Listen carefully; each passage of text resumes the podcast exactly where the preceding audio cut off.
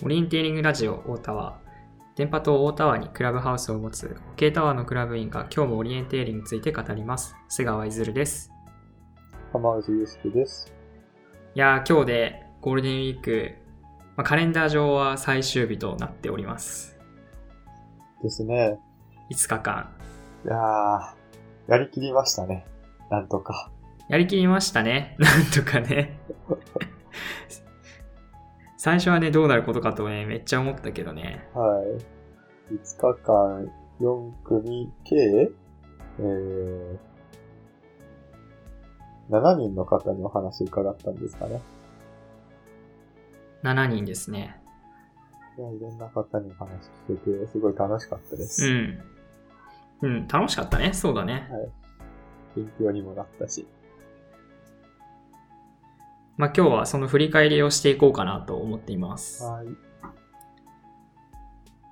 まず初回、稲毛選手でした。でしたね。稲毛選手には、稲毛選手が130%のレースをした、まあ、自自分自身のこうブレイクスルーのきっかけとなった大会の話や、うんえっと、やべ、飛ばせしちゃった。何話したんだっけ？まあ結構最初に稲毛さんがおやつ始めたきっかけみたいな話聞いて、はいはいはい。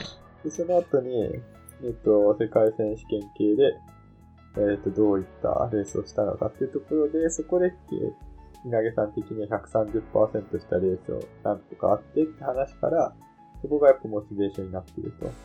で、その間に、うんうん。あれですね、あの、一回辞めてたけど、やっぱし戻戻ったっていう話をしていただいて、で、現状、まあ、ロングにシフトしている中でどういうふうにオリエンテーリングやってるかとか、ロングの競技はどういうことなんですかみたいなところを聞いたと思っています。うんうんうん。そうですね。はい。二日目が、有賀さん、北川さんに来ていただいて、映像系について話していただきましたねそ。うですね。まあ彼らにも、うん、彼らが作り始めたきっかけについてお聞きして、で、その後彼らがどんな映像、どんな動画コンテンツから影響を受けたかという話を、あ、お話しいただきました。それであれですよね、今後どういう映像を作っていきたいかみたいな話聞く中で、まあ、結構みんなでやろうよって呼びかけていただいたって感じでしたね。うんうんうんうん。まず始めてみようぜっていう話を聞けましたね。あれから僕も結構カメラを買いたいなっていう気がふつふつと湧いてます。ねえ。で、3日目が、えー、谷野くん、うんえー、大石くんに来ていただいて、今学生がどういうね、えー日々を送っているのかという話や、どういうふうに練習機会を確保しているのかっていう話をまず伺いました。で、えっと、まあ、小牧く、小牧選手をぶっ潰そうと題して、まあ、どうしたら小牧選手に勝てるのかっていう話や、今後どういうトレーニングをしたいっていう話を伺いました。そうですね。で、その中になんかアクセントとしては、夢の中でオリエンテーリングすると練習になるんじゃねみたいな話をしていく中で、地図を枕の下に入れて夢を見るという特訓方法、つくば仕込みの特訓方法に お聞きして、みんなで驚くっていうのがありました、やばいよね。やばいうんやばい。さすがにそこまではなかった。まあ4日目と、えっと5日目の、まあこれを撮っている時にまだ5日、すいません、5日目のね、放送を流していないんですけれども、ナビ旅について、えー CEO の山本ひぎさんと広報担当の山崎さんに来ていただいて、えーナビ旅について話していきました。そうでした。まず、うん、彼らのオリエンテーリング的経歴を伺って、どのようにナビ旅を立ち上げたのかという話をまず伺って、その後に、オリエンテーリングとビジネスを結びつけるっていうのはどういうことかというようなお話や、また、現在のナビ旅のユーザー層のや、これからどう発展させていくかというような話をしていただきましたね。そうです、そうです。結構、2005年の、オリエンテーリング取り組みの中でヒディさんが抱えてたフラストレーションだったり、そういったとこ、まあ、そこでもっとやりたいっていう気持ちが湧いて始められたっていうところを聞かせていただいたり、まあ、今後どういうふうにはい。ビジョンを持ってやっていくかっていうところをお話しいただいてとても勉強になりましたね。うん。まあ、というわけで、ざっと5日間を振り返ってみましたけど、どうでしたか？そうですね。で結構バリエーション豊かにいろんな話を聞けたかなって思っています。まず全体の感想としては。で、うんうん。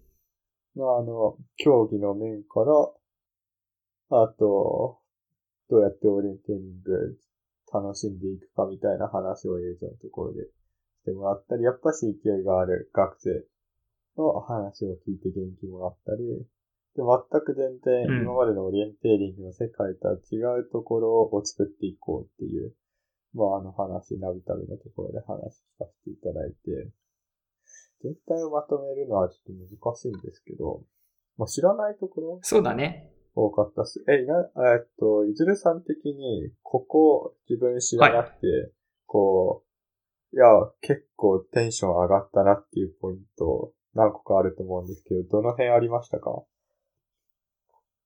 テンション上がったなってポイントですか、この話全然、ちゃんと今回の場で初めて聞いたなとか。あー、まあそういう意味では、やっぱりナビ旅の話ですかね。そうです。なんか、ナビ旅っていうのが、どういう、その、目的で立ち上がったのかっていうのは全然正直知らなかったので、じゃあ、あと。面白かったですね。あの、立ち上げた方が日本代表レベルまでオリエンテーリングをやっていた方っていうのも知らなかったですし、まあ、2005年の世界選手権、日本で行われた世界選手権ウォックが、ここに結びついてるっていうのはちょっと驚きでした。うん。しかもあれですね、ナビ旅で、なんかそれこそオリエンテーリングを再発明しているっていう感じがして、うん。今までのオリエンテーリングそうだね。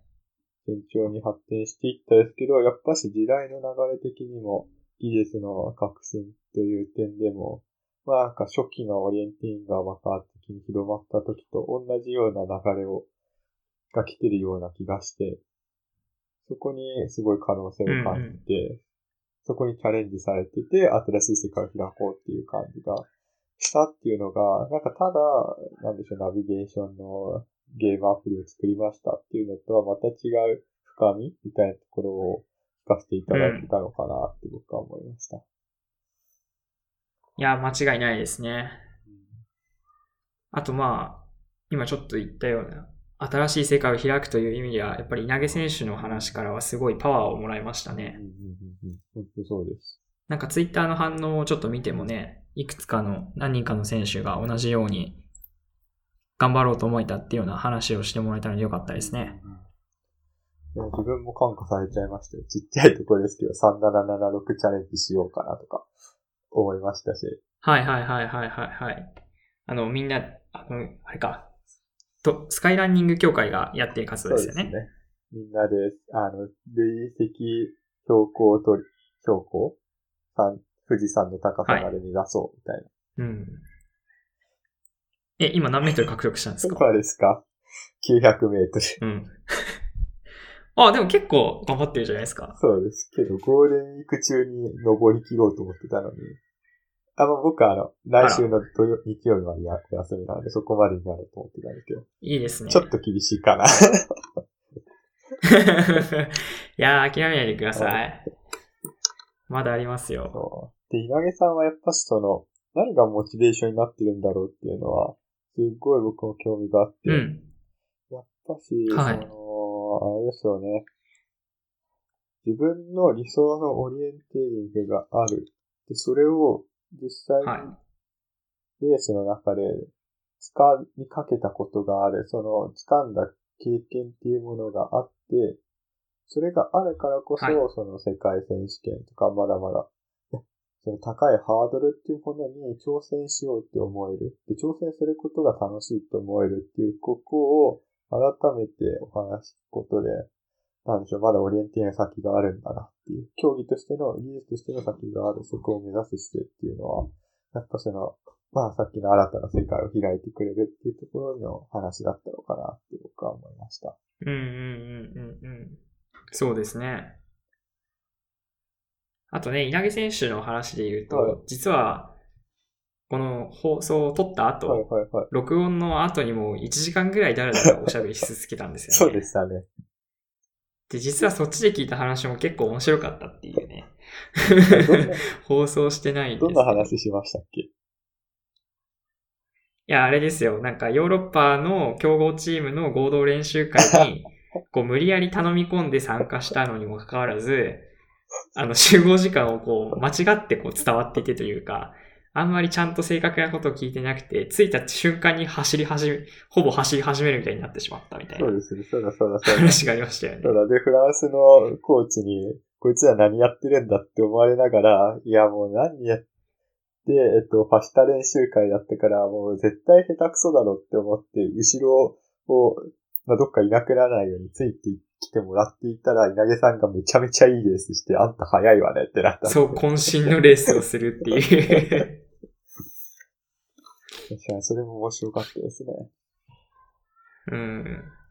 ダメだ、僕たちが話してやっぱこう、面白くないっすね。やっぱ稲毛さんのパワーすごいなそう、ぐいぐいぐいぐいしてね、それこそ、走りもそうですけど、話も引っ張ってくださいますから。引き込まれちゃったよね。逆に、あれはどうですか？あの、映像系の話はいずれさんどうでした？もともと映像系に興味があったんですか、いずれさんとかは。いや、ありますよ。あります、あります。でもやっぱりなんかこう、クオリティの高いものとかをそれこそ北川くんとか有賀さんとかが作っていらっしゃるので、うんこう引け目を感じちゃうんですよね、どうしても。なるほど。うん今更みたいなところってちょっと感じちゃってた部分もあったんですけど、やっぱなんか彼らの話を聞いて、やっぱちょっと取り組んでみたいなとは思いましたね。そう、意外と簡単にできるっていう風に聞いて、うん。まあ、多分そう、そうは言いつつ、まあ、結構編集とか大変で、そこにできてるものをか、そこまで完成度高めるっていうのは、相当ね、力入れてやってると思うんですけど、まあ確かに、うん紹介してもらった Vlog とか、そのオリエンテーリング Vlog とか、実際に海外の人やってて、それ見ると、なんか楽しそうにやってんなっていう感じが、一は。なんかこういう映像をただ撮りたいからこういう映像を自分で撮って、で、繋げて、で、できたものがやっぱ綺麗だから、まあみんなに見てほしいなっていうふうにやって、うん見ると、まあ見てる側も、なんか落ち着くし、あ、なんかただ好きなんだなっていうことが、こう伝わるっていうのが、やっぱ映像だとよりね、思うので、なんかいろんな人のそういう、まあ個人的経験だったり思っている、経験とか見てるものとかが見させてもらえるっていうのは、まあ見てる方も面白くて、そういうと面白いよそういうとね。こから広まると、いや面白いなって思いました。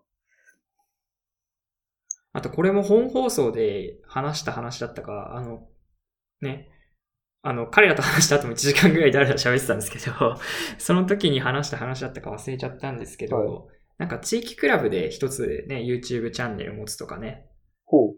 あっても面白いなっていう話をしましたよね。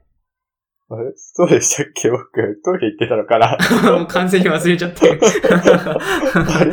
え、どういう話ですか？いや、なんかその、それこそ、それこそ Vlog?、はい Vlog なんですけど、その映像系のブログみたいなことなんですけど、あの、各地域クラブがその大会に参加した時の様子を、あの参加者側からの目線で撮っておくと、まあなんか参加しなかった他のクラブ員にも、こんな、あ、こんな大会だったんだなっていう風なのが伝わるし、こう思い出をね、撮っておけいるし、はいはいはいはいはいはい。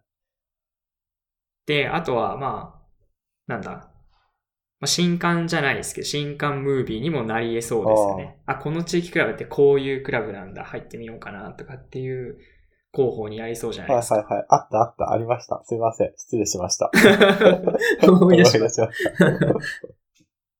そうていうね。そう。今ね、なんかオリエンテーリングできなくなって、そういえば大会どうだったかとか、振り返れないですからね、今。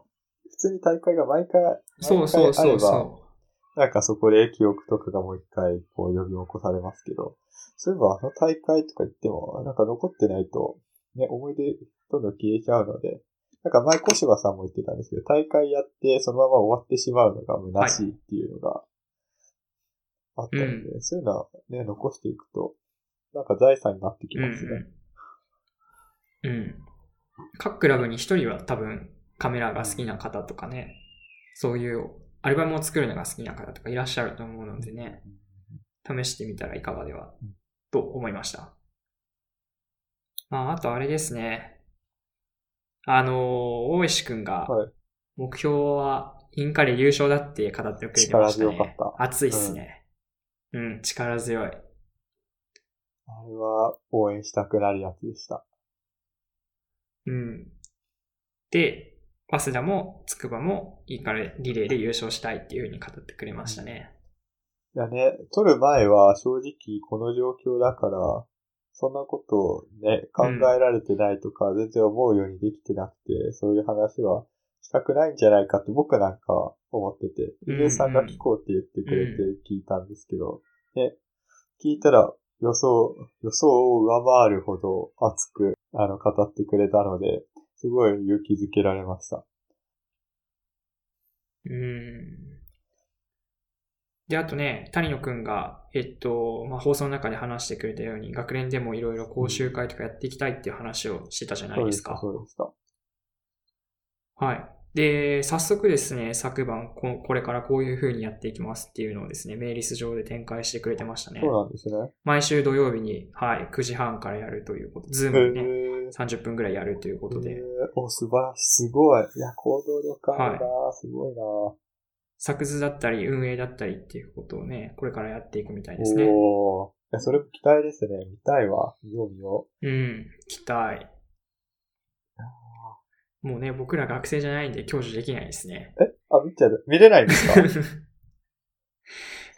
一応学園の中でやるんじゃないですか？あそうなん。ですかパスワードいつものやつですよね、多分。